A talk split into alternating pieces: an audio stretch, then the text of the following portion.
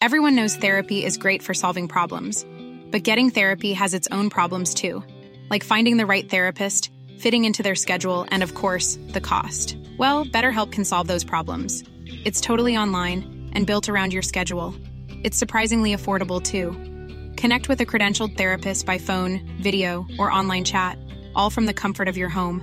Visit betterhelp.com to learn more and save 10% on your first month. That's BetterHelp H E L P. Millions of people have lost weight with personalized plans from Noom, like Evan, who can't stand salads and still lost 50 pounds. Salads, generally, for most people, are the easy button, right? For me, that wasn't an option. I never really was a salad guy. That's just not who I am. But Noom worked for me. Get your personalized plan today at Noom.com. Real Noom user compensated to provide their story. In four weeks, the typical Noom user can expect to lose one to two pounds per week. Individual results may vary. Every day in America, 60 million packages are delivered. But we don't always know what's inside. He bent down to pick the package up. That's when the device detonated. Danger is everywhere, and no one is safe in Austin, Texas, as law enforcement hunts a serial bomber for 19 days. From Sony Music Entertainment, Campside Media, and Pegalo Pictures, this is Witnessed 19 Days. Subscribe on Apple Podcast to binge all episodes or listen weekly wherever you get your podcasts. Please note, some names in this episode have been changed to protect privacy, and any links found between the names chosen and real people involved in this story are coincidental. Canadian True Crime is a completely independent production, funded through advertising and direct donations. The podcast contains coarse language, adult themes, and content of a violent and disturbing nature. Listener discretion is advised. It was early 2011, and Richard Humble needed knee surgery. The 82 year old was proudly independent and lived by himself. But the knee surgery would affect his mobility, so he needed to figure out how he was going to get by as he recovered. See, Richard was born in the UK in 1928, and all his family still lived either in the UK or in Europe. Before he moved to Canada, Richard took an apprenticeship working on British Navy ships and became a marine engineer. He was a clever man, a dedicated seaman who loved nothing more than travelling the world and taking in new sights.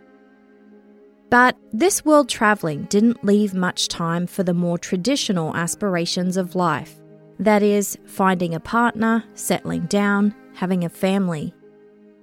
Richard remained fiercely independent, but he never forgot about his family especially his mother and his sister Joyce.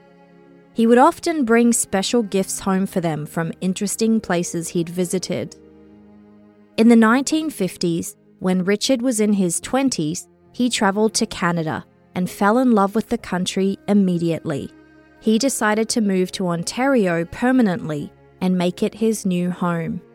His nephew would say, quote, he thought this was the best place on the planet. With Richard's experience with and love of all things boating and the water, he soon secured a position working on the fireboats in Toronto. Fireboats are like floating fire engines, specialised watercraft designed to fight fires found on ships and boats, as well as the shoreline. Richard was so happy working on these fireboats that he stayed there for 22 years until he retired. He considered himself a proud Canadian. Richard wanted to retire in nature, so he moved up to the small community of Washago, about an hour and a half's drive northeast of Toronto. Richard loved the waterways, the gorgeous natural scenery, and the peace and quiet that comes along with rural life. There was also a great sense of community there which Richard enjoyed. In his retirement, he continued to live independently and was known to be kind, generous, and handy. With his marine engineer skills, he could fix almost anything. So often, neighbours would pop over with their own broken household items, like lawnmowers, knowing that Richard would be able to help fix them. But Richard's independence was in jeopardy. In early 2011, the 82 year old was booked in to have knee surgery and he would need some help to do household chores and run errands for a while. Richard's nephew would say that he was a very proud man, and after a lifetime of total independence, it probably took a lot for him to accept that he needed help. In fact, it likely caused him great pain. He was proud of the fact that he still cooked his own meals, did his own cleaning, and still drove his car. But in this case, Richard really had no choice, and it was only going to be a temporary problem until he'd recovered. Luckily, one of his old friends had a solution. His 46 year old daughter, Linda, was currently out of work and looking to earn some money. She could help out as a temporary caregiver. Because this recommendation came from an old friend, Richard trusted that this woman would be a good fit for him and his needs while he recovered from surgery. Linda needed some income, and Richard needed someone to help. It could be a win win for them both, at least for a few weeks. Richard said yes. The arrangement was that Linda would help out around the house with cleaning and general chores, and she would also drive Richard for medical appointments and to run his errands. But what Richard didn't know was that Linda had problems, and soon her problems would become his problem.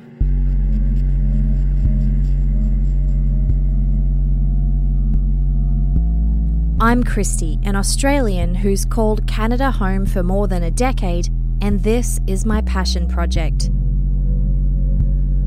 Join me to hear about some of the most thought provoking and often heartbreaking true crime cases in Canada. Using court documents and news archives, I take you through each story from beginning to end with a look at the way the media covered the crime and the impact it had on the community. This is Canadian True Crime.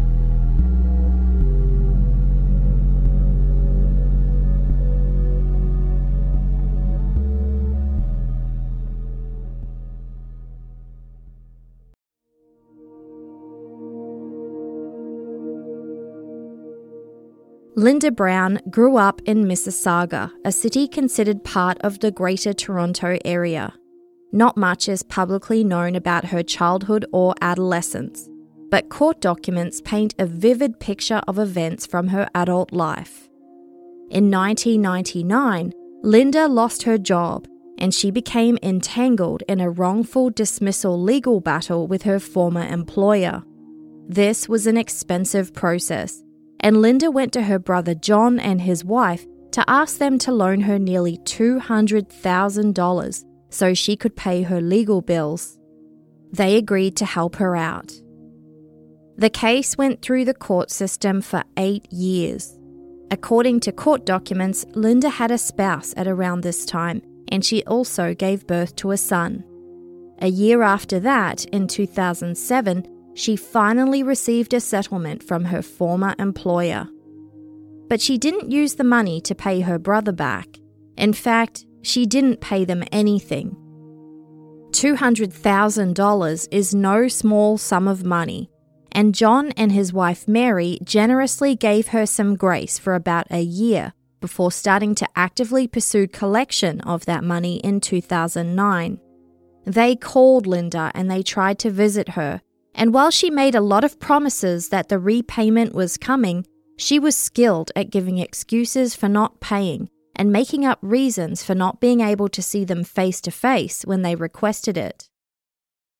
Court documents reveal that in the months after John and Mary had started to put the pressure on, they received a letter from Ronald Chapman, the lawyer who had represented Linda in her wrongful dismissal suit. The court document didn't publish the full contents of the letter. All that's publicly known is that it was addressed to John, Linda's brother, and made a vague reference to an amount of almost $420,000.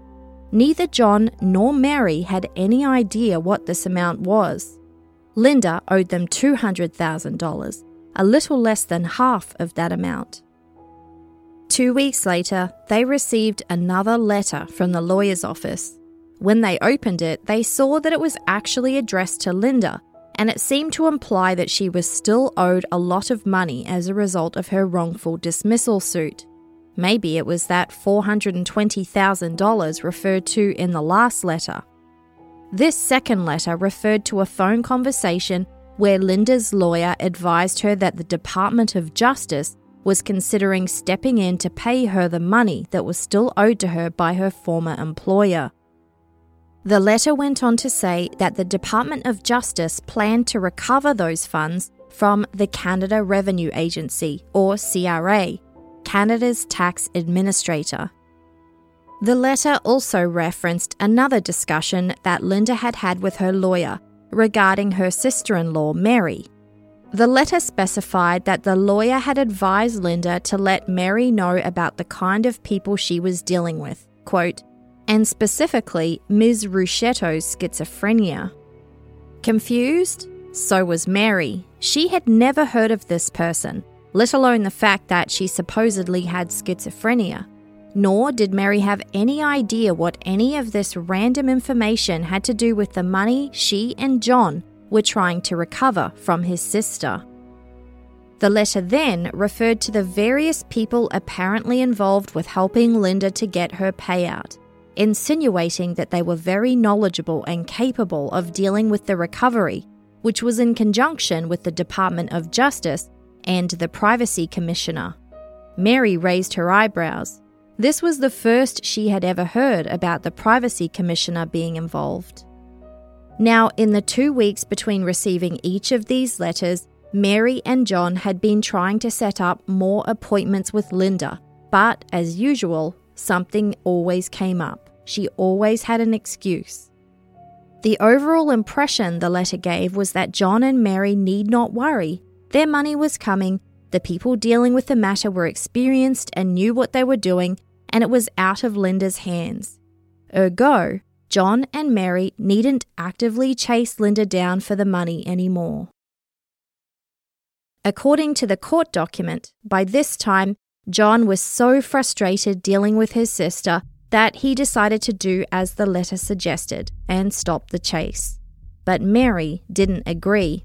She was really skeptical about these letters. Both were printed on lawyer Ronald Chapman's letterhead and were signed by him, but something seemed off. Some of the paragraphs weren't in alignment, some of the jargon used wasn't that of a lawyer, and there were some odd grammar and punctuation choices. That was in April of 2009. Later that year, John and Mary were shocked to learn that Linda's own house caught on fire and burned to the ground. Arson investigators were called in on strong suspicions, but no cause for the fire was ever found. Linda received an insurance payout of $500,000. John and Mary were sure that she would pay them back now, but she didn't.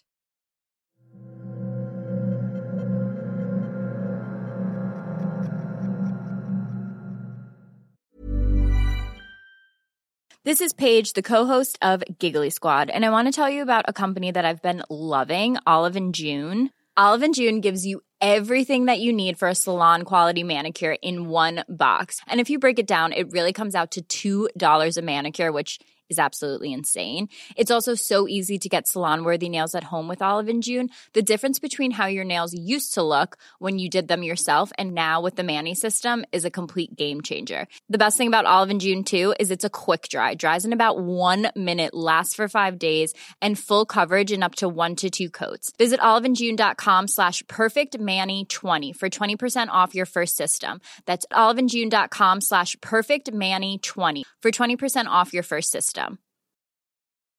Hi, I'm Daniel, founder of Pretty Litter. Did you know cats tend to hide symptoms of sickness and pain? I learned this the hard way after losing my cat, Gingy. So I created Pretty Litter, a health monitoring litter that helps detect early signs of illness by changing colors, saving you money and potentially your cat's life. Pretty Litter is veterinarian developed, and it's the easiest way to keep tabs on your fur baby's health right at home. Go to prettylitter.com and use code ACAST for 20% off your first order and a free cat toy. Terms and conditions apply. See site for details.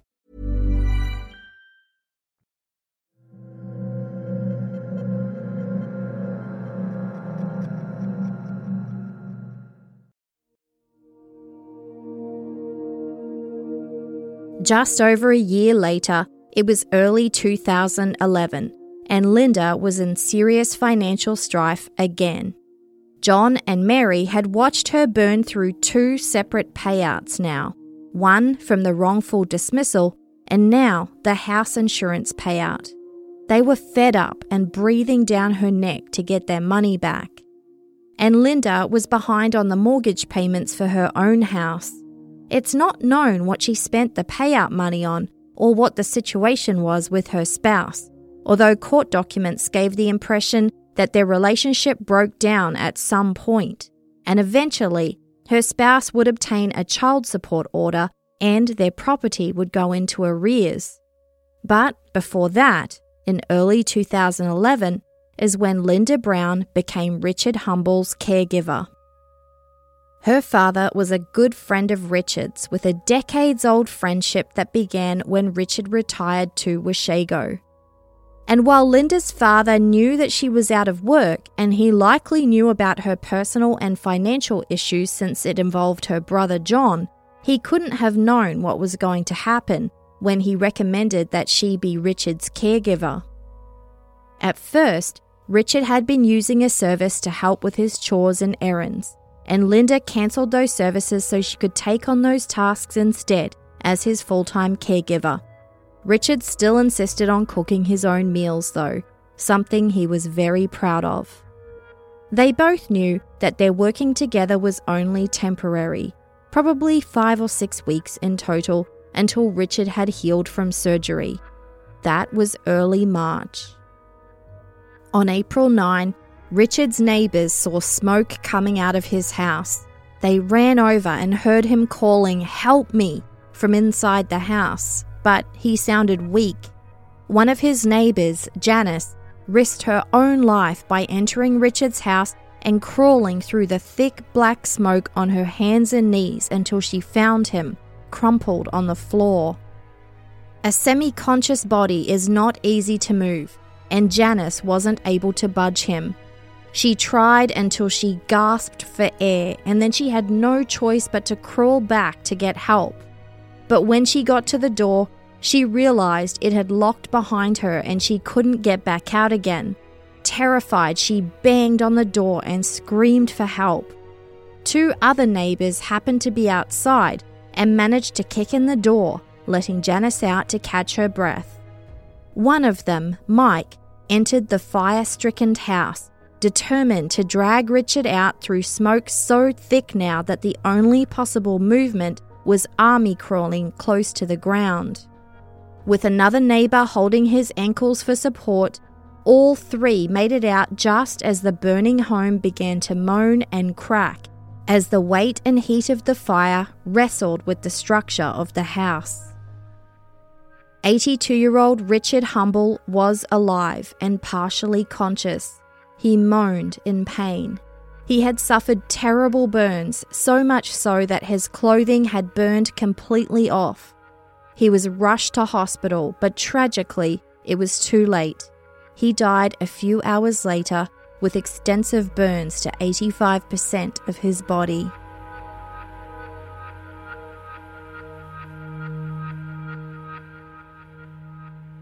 After Richard's death, Linda was quick to produce a will explaining that Richard just happened to have changed his will on March 31st, nine days before the house fire that caused his death. The new will made Linda the main beneficiary of his estate, replacing his beloved sister Joyce, who had been on that will for decades. Richard was still very close with his family in the UK, and none of them had any knowledge about this massive change in his will the only person who had any knowledge of it was Linda. Four days after the house fire, Richard's lawyer received a letter that was also dated March 31st, 2011, the same day he apparently signed his new will. The letter informed his solicitor of changes to his will. It stated that the previous will was now void and requested that all documents the solicitor held on the matter be sent to him.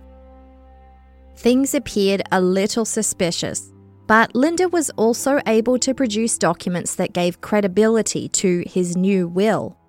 She also had continuing power of attorney for property and personal care for Richard, which were both signed by him and dated March 24, 2011, six days before the will. With these documents, Linda could begin a claim on his home insurance right away. The police went door knocking in the neighbourhood to speak to Richard's neighbours and find out if they saw or knew anything. It didn't take them long to discover something else that was highly suspicious. Linda's vehicle was seen at Richard's house about 15 minutes before smoke was seen billowing out of it. Her explanation for this sighting, if any, is not publicly available. And then her vehicle was gone, as Richard's neighbours realised his plight and risked their own lives to try and save him. Janice, the first neighbour who crawled into the burning house, told police that Linda spoke to her two days after the fire and said something that made her uncomfortable. Linda advised her that she had power of attorney over Richard and therefore the authority to sell the property, his property. And then Janice reflected on how Linda had the audacity to ask if Janice's husband would be interested in rebuilding what she described as her house. This turn of phrase did not go unnoticed. The autopsy results also showed something unexpected.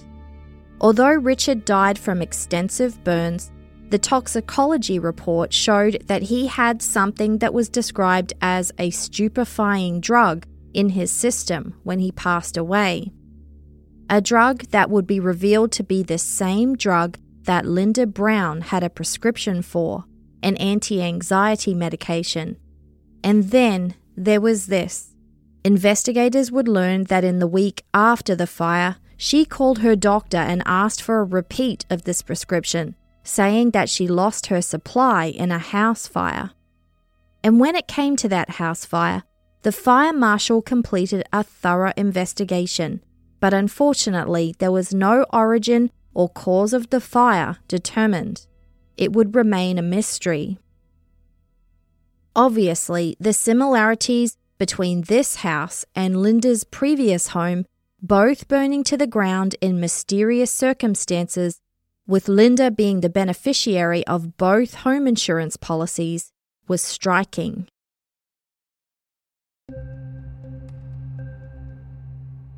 Linda was brought in for a police interview on April 22, 2011, two weeks after the house fire that caused Richard's death. During the five hour interview, she remained calm and looked relaxed. But she did hug her bag to her chest, giving off a subtle clue that she may have been feeling defensive or trying to hide something. Linda was interviewed at the station by OPP Detective Sergeant Scott Johnson. The interview is not available online, only one short clip was released to the public, but reporters from Orillia Packet and Times described the most significant parts of it as part of their news reporting. The interview started off in a friendly conversational manner. Linda was described as chatty and giggled nervously several times.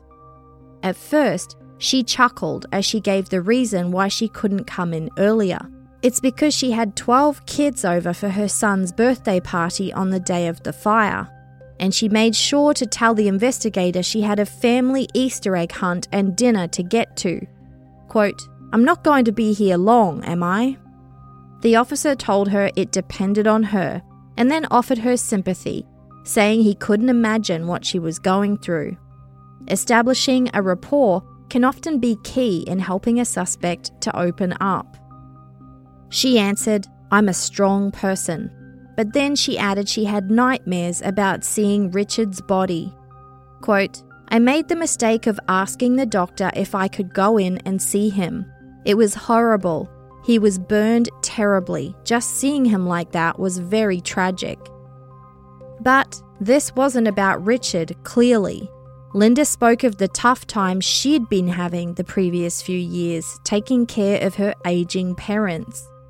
Her father was, of course, Richard Humble's longtime friend, the one who recommended her to him as a caregiver. And in recent times, her mother had passed away after a fall down the stairs. Linda said, quote, I found her at the bottom of the stairs. She died in my arms. When asked about her financial situation, Linda said she was financially sound because she was the beneficiary of her mother's life insurance policy. It's not known if this was true, because of course she had at least one sibling, John and his wife Mary, who she still owed money to. But if this was true, she would have received the wrongful dismissal payout, the insurance payout from her own home burning down, and now her mother's life insurance payout, and the payout that she was trying to pursue from Richard's house fire. That's four separate payouts. The investigator then turned to the more serious questions.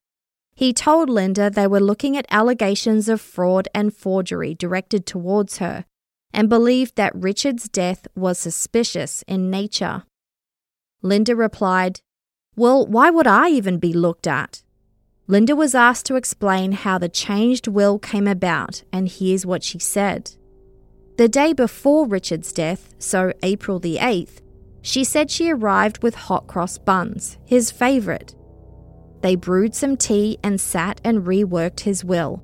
Remember, the will she had produced after he first passed away was dated March 31st, a week before she said they sat down and reworked it. She also told police Richard then handed her two checks totaling $65,000, which she deposited in her account.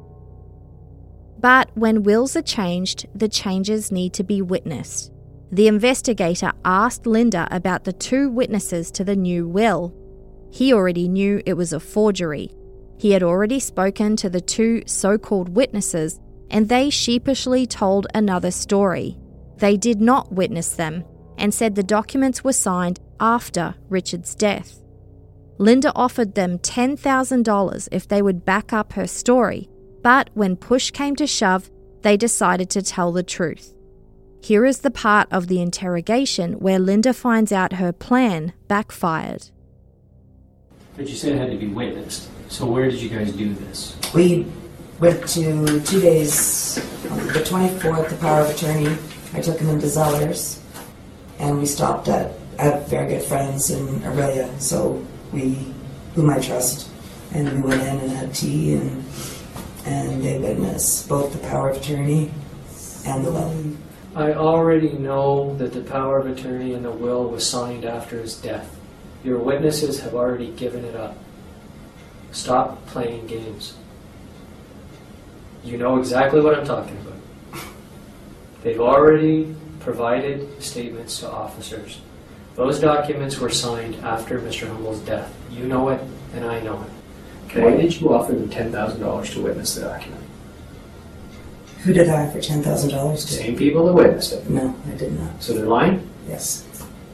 So they're telling us the truth about the fact that it, he was already dead, but they're, they're making this part up? Well, where would they get ten thousand dollars? You would get ten dollars, ten thousand dollars from the estate being settled. Come on. Oh well.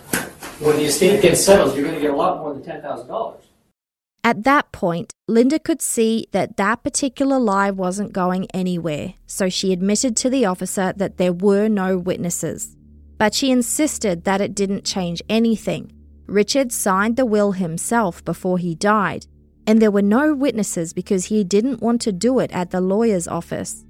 Quote, It's what he wanted. He considered me a daughter and he adored my son. I don't care about the will, but it's what he wanted. But the officer said he needed to be honest and tell her that the whole fire thing does not look good for her. She insisted that she had nothing to do with it. The investigator then referenced the fact that the day after Richard died, bank records showed that Linda transferred the $65,000 from her own bank account into her son's bank account, who was at that time five years old. The officer said, quote, Here is a 30 year family friend that you were taking care of, who dies tragically and horrifically in a fire, And you're at home doing online banking? Linda replied, Yeah, well, I'm devastated. The investigator said he had not seen a single tear from her and suggested that the reason she has nightmares about Richard's burned body is because she knows she's going down for his murder. Linda categorically denied it. Quote, Yeah, well, I'm not a murderer. I'm not capable of murder. But the investigator wasn't having it. He told her they had some real issues. Quote, that will and that power of attorney was signed after Mr. Humble was already dead. You know it, and I know it. There was a brief moment of silence while Linda contemplated her situation. Quote, I need a lawyer.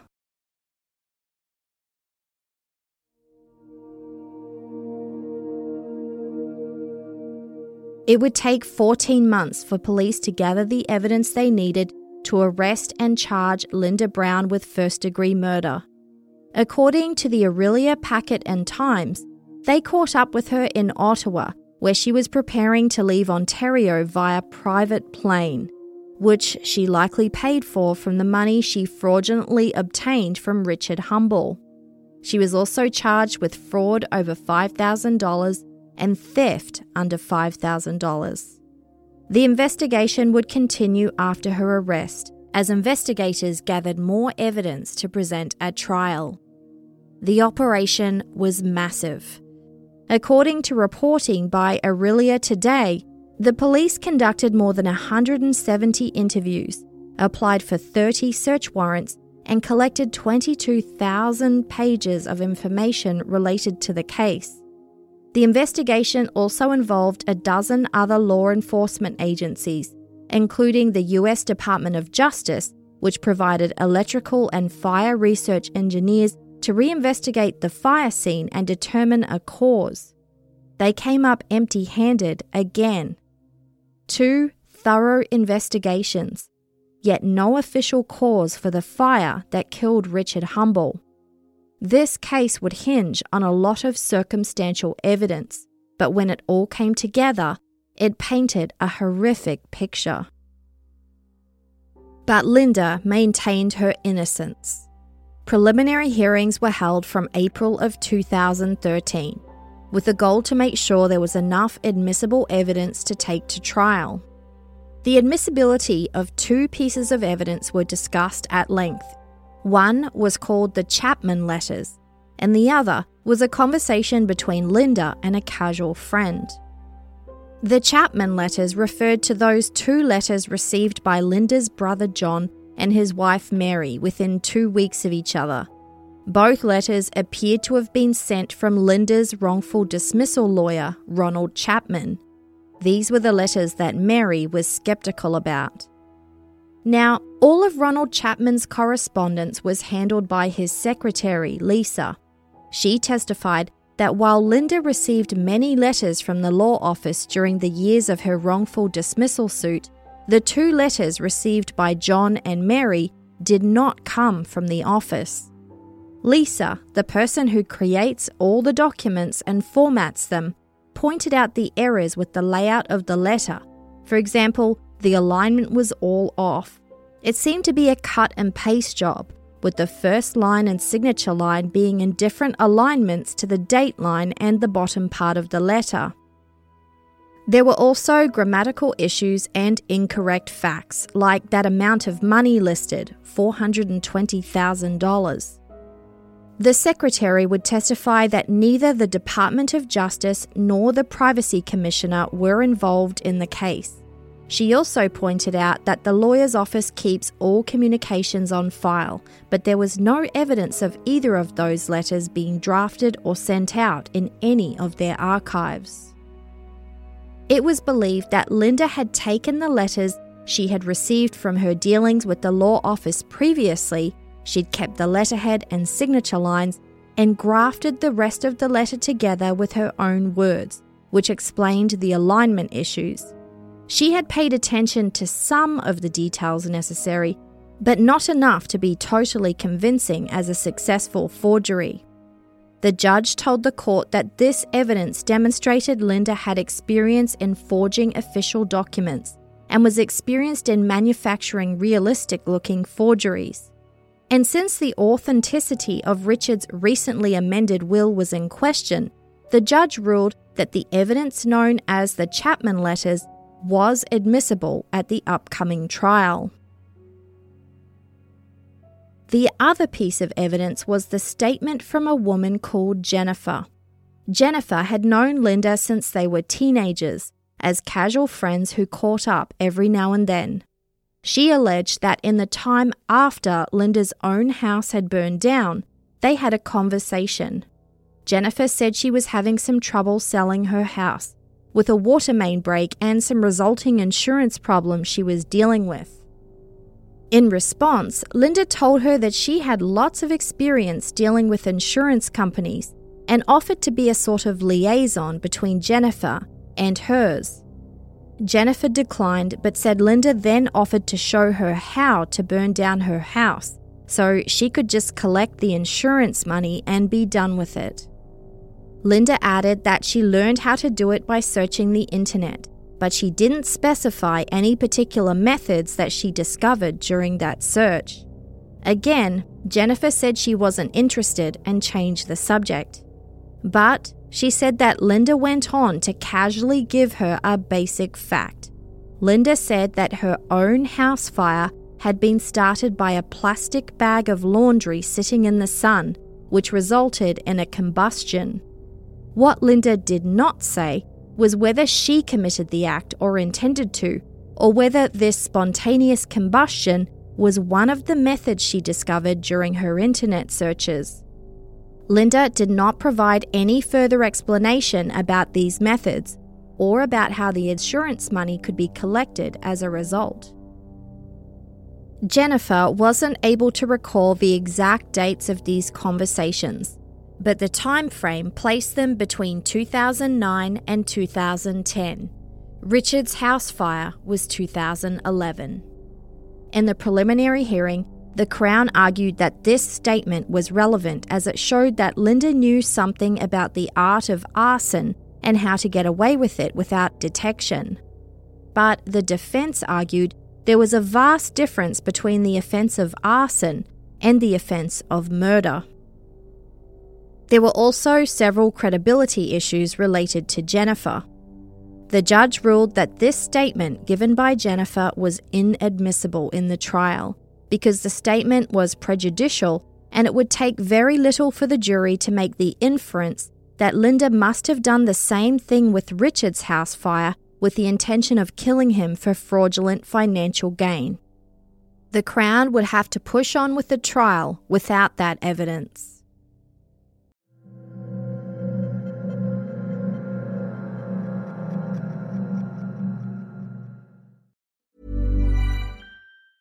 Hi, I'm Daniel, founder of Pretty Litter. Did you know cats tend to hide symptoms of sickness and pain? I learned this the hard way after losing my cat, Gingy. So I created Pretty Litter, a health monitoring litter that helps detect early signs of illness by changing colors, saving you money and potentially your cat's life. Pretty Litter is veterinarian developed, and it's the easiest way to keep tabs on your fur baby's health right at home. Go to prettylitter.com and use code ACAST for 20% off your first order and a free cat toy. Terms and conditions apply. See site for details. Planning for your next trip? Elevate your travel style with Quince. Quince has all the jet setting essentials you'll want for your next getaway, like European linen, premium luggage options, buttery soft Italian leather bags, and so much more. And is all priced at 50 to 80% less than similar brands. Plus, Quince only works with factories that use safe and ethical manufacturing practices. Pack your bags with high-quality essentials you'll be wearing for vacations to come with Quince. Go to quince.com slash pack for free shipping and 365-day returns.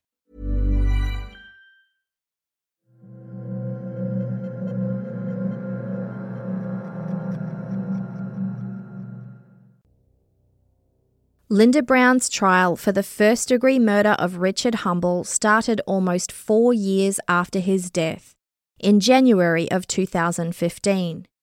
As you'll remember, Linda had also been charged with fraud over $5,000 and theft under $5,000, and these charges were not included as part of this trial. Richard Humble had no family in Canada, but he was not forgotten by his family in the UK, in particular, his heartbroken sister Joyce, the intended beneficiary to his estate. She was devastated, but she was also in her mid 80s and wasn't able to travel for the trial. Luckily, Richard's nephew Kevin and his wife flew to Canada to represent Richard's family from abroad. In opening remarks to the jury, the Crown prosecutor explained that the trial was about pieces of paper. Quote, it is the last will and testimony of Richard Humble that is at the heart of the case. The Crown's case was this Linda Brown was in dire financial circumstances. She had burned through her various payouts and was broke, so she needed another way to get a lot of money really quickly. Quote, the gravy train was over, so she had to make a move, and Mr. Humble seemed like a very good target. She was pleased to get the job as caregiver to her father's old friend. She discovered that Richard owned his own home and had a substantial amount of money in the bank, and also he had no family to check up on him. Richard was a prime target for elder abuse from someone unscrupulous.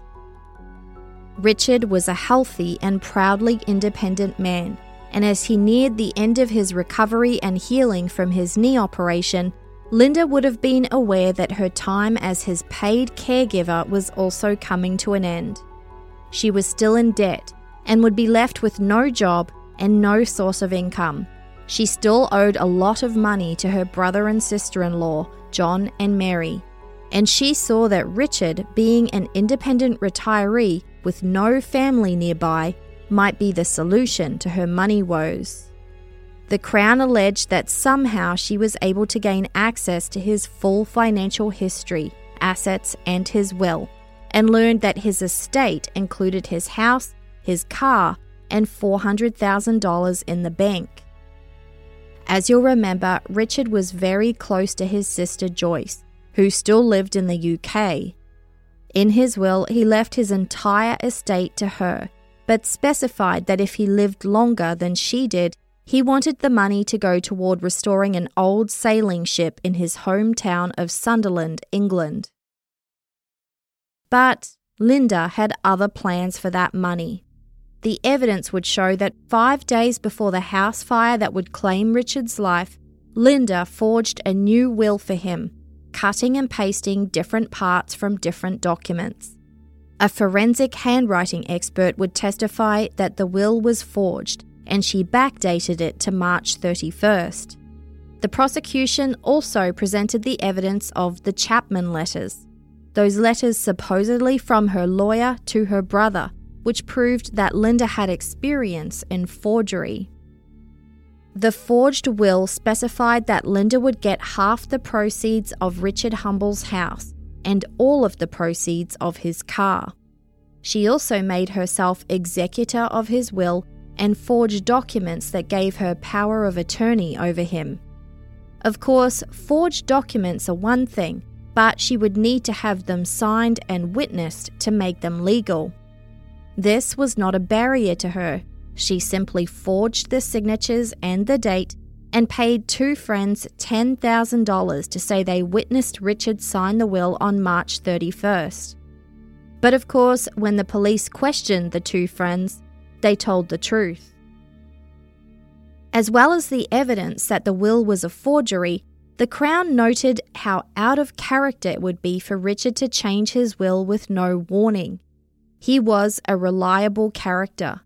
Quote, he was like the ships he served on, steady and straight, of course.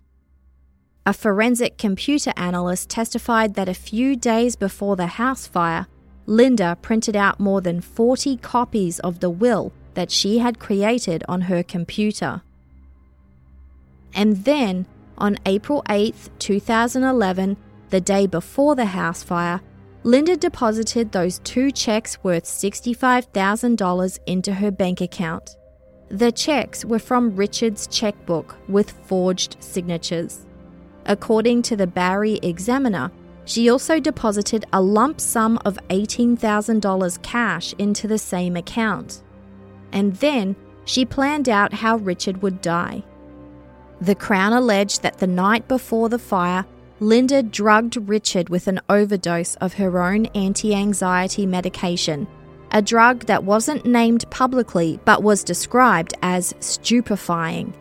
She likely hoped that it would look like he died in his sleep, and no one would think it worthwhile to do an autopsy on an 82 year old man who passed away from what appeared to be natural causes.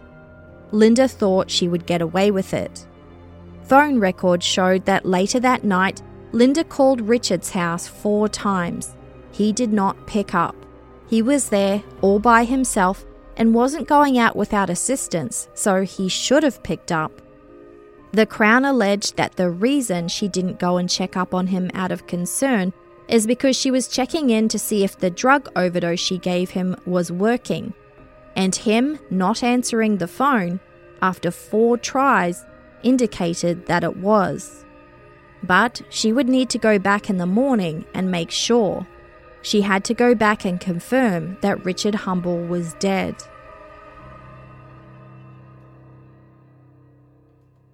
The next morning, neighbours had reported seeing Linda's car there 15 minutes before the fire broke out. The Crown's case detailed that when she saw that Richard was still alive, she deliberately set his home on fire to finish off the job. And while he was still alive when he was pulled from the house, he was barely conscious and horrifically burned, so much so that he died in hospital that night. There is an utterly horrifying inference to be made from all of this. We've all had those terrifying nightmares where something bad is happening and you know you have to move, you have to run, but you just can't seem to move your body. You feel groggy, you are almost suspended in space. You want to move, but you just can't. This is likely what happened to Richard Humble. He would have been still under the influence of Linda's anti anxiety drugs when he realized his house was on fire and he had to get out. Did he see Linda come into his house? Did they have an interaction before she lit it ablaze? What must he have been thinking and feeling when he realized his fate and then realized he was powerless to do anything about it? But Linda Brown, showing her character, could only focus on a vivid description of having her own nightmares after just seeing Richard's burned body. Imagine being Richard Humble himself, living this real life nightmare, a horrific and painful death perhaps as much of a torture mentally as it was physically, for a clever and generous man who deserved nothing but kindness and care, especially from the person he was paying to provide it.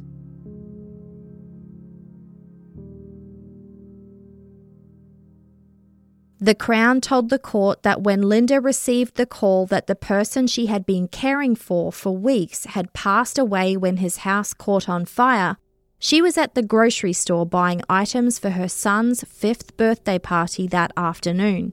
And rather than rush to the hospital out of concern, she finished her shopping, spending more than $300 for the party, which went ahead that afternoon without issue.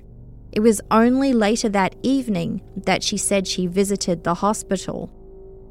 As you'll remember, a few days after the fire, Linda called her doctor to request a new prescription of her anti anxiety medication. She told the doctor that she lost hers in a house fire. But the court heard that when she was questioned by police, she denied saying that. And after Richard had passed away, she immediately took on the task of dealing with his insurance company on his behalf. After all, she had the document she'd forged as proof that he had handed over power of attorney. In fact, power over everything belonging to Richard Humble, so she had every right to do so. Quick as a flash, she presented a detailed three page list of items of value in Richard's house that would need to be replaced. This would, of course, go to her, along with the insurance money. Richard's nephew Kevin would later tell the media that the family questioned whether she was planning the murder from the day she started being his caretaker. Quote, How did she know about every item in his house? So, that was the Crown's case.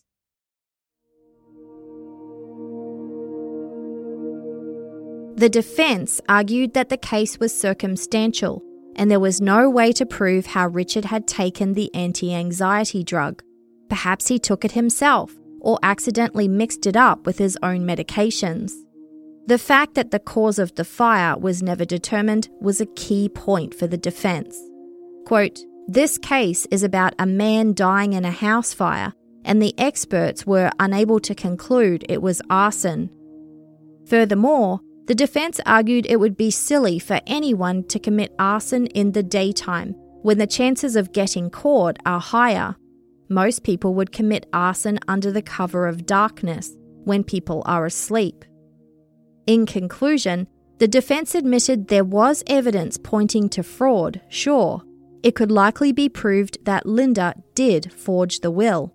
But this was a first degree murder trial, and the defense insisted that a forged will does not prove that Linda Brown murdered Richard Humble. As the jury deliberated, the Orillia Packet and Times took the opportunity to speak with Richard's nephew Kevin, who had flown from Europe for the trial with his wife. He described his uncle as a clever, feisty man, an excellent engineer, and a very inventive person. He spoke about how Richard loved to travel and loved to bring home those special gifts for his sister Joyce and his mother.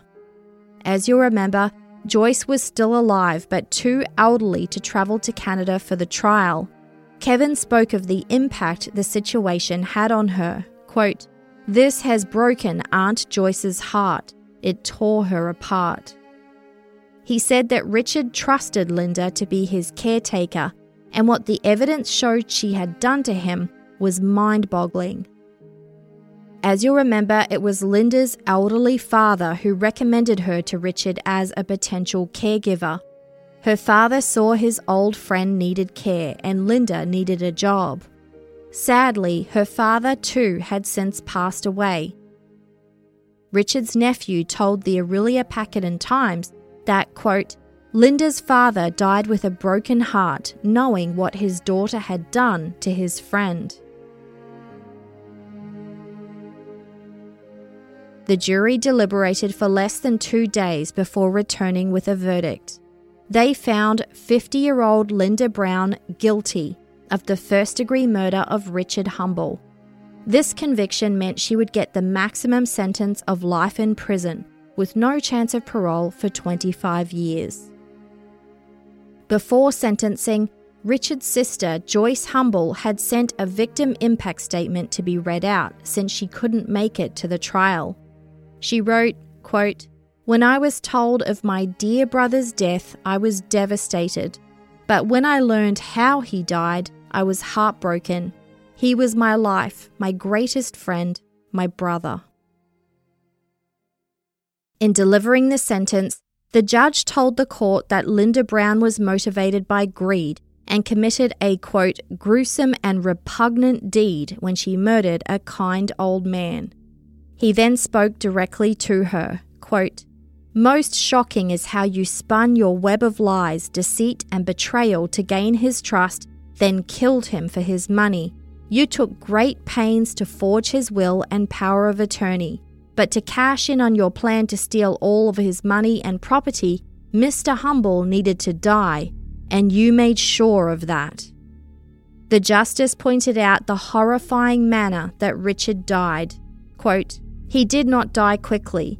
Instead, he suffered horrible burns from head to foot. This merciless and brutal crime has caused deep loss and pain to the Humble family.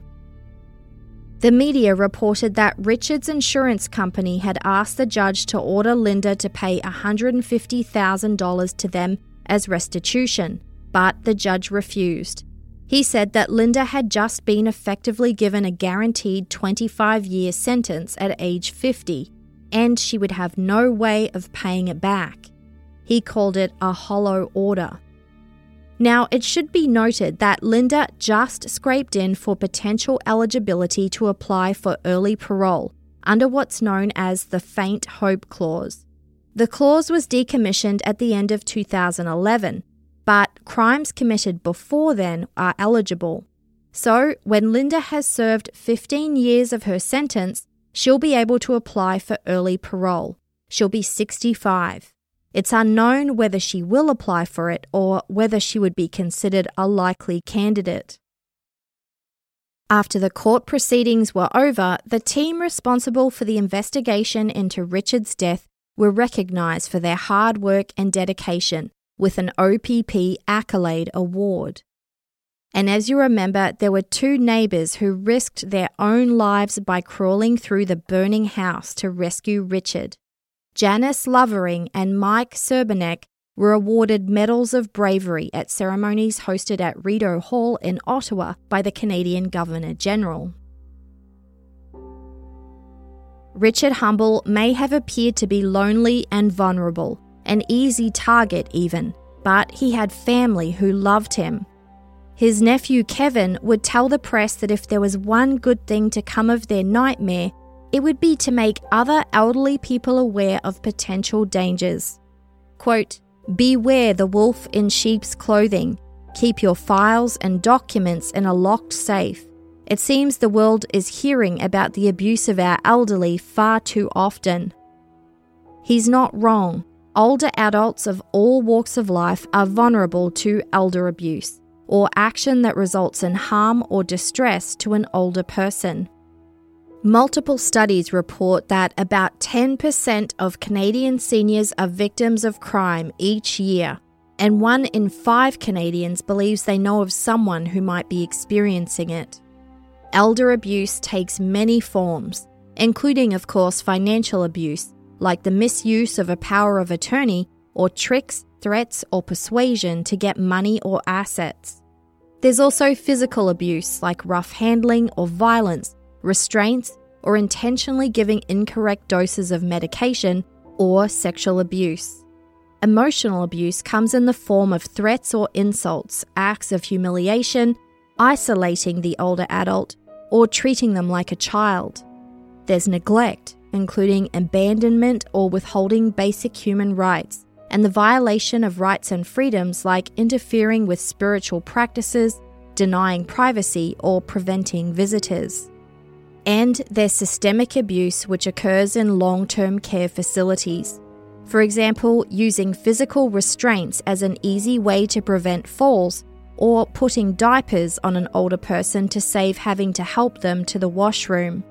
Sometimes, a shortage in staff can lead to systemic abuse, as has been seen around Canada with COVID 19 outbreaks at long term care facilities. Long term care is in crisis right now. According to the website itsnotright.ca, bystanders often know or suspect the abuse is happening, but don't quite know what to do about it. And some let ageist or discriminatory thinking affect their judgment, like they'll see a warning sign or they might think it's understandable or just the way it's always been done. But the dignity of all people, regardless of their age, should be respected abuse is never acceptable. If you or someone you know is dealing with elder abuse, there's resources in the show notes that can give you next steps, or you can visit canada.ca/slash seniors. There's also the Canadian Network for the Prevention of Elder Abuse, who are on a mission to make sure older Canadians are valued, respected, and live free from abuse. Canadian True Crime's monthly donation has gone to this organisation this month. To learn more about elder abuse, you can visit them at cnpea.ca or see the show notes.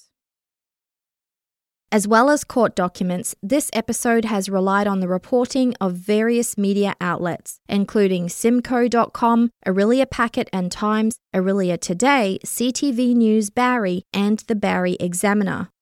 To learn more and for full credits and resources, see the page for this episode at canadiantruecrime.ca slash episodes. My podcast suggestion today is one that you likely have heard about, but one that you need to listen to if you haven't already checked it out. Court Junkie. It's one of my all time favorites and has inspired my own storytelling many times along the way. Host Jillian and I have quite a similar delivery, and Jillian also incorporates a lot of trial audio in Court Junkie episodes. And if you're a supporter on Patreon or Supercast, check your feed in the next few days because Jillian will be joining me for a discussion about today's episode. There is lots to talk about.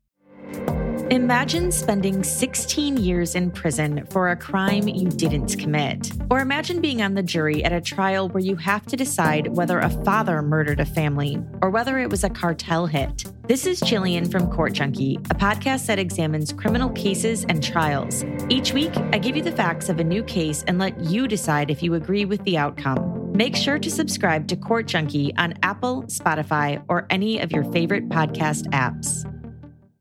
Canadian True Crime is a completely independent production funded through advertising and the generosity of supporters. Thank you to everyone who listens, who rates and reviews the podcast, and who supports us. We can't thank you enough. For more information, visit CanadianTrueCrime.ca, and while you're there, you can submit case suggestions, follow the show and me on Twitter, Facebook, and Instagram and learn more about how to get early ad free episodes and bonus content via the exclusive feed for supporters. Thanks to the host of True for voicing the disclaimer, and also to We Talk of Dreams, who composed the theme song. I'll be back soon with another Canadian true crime story. See you then.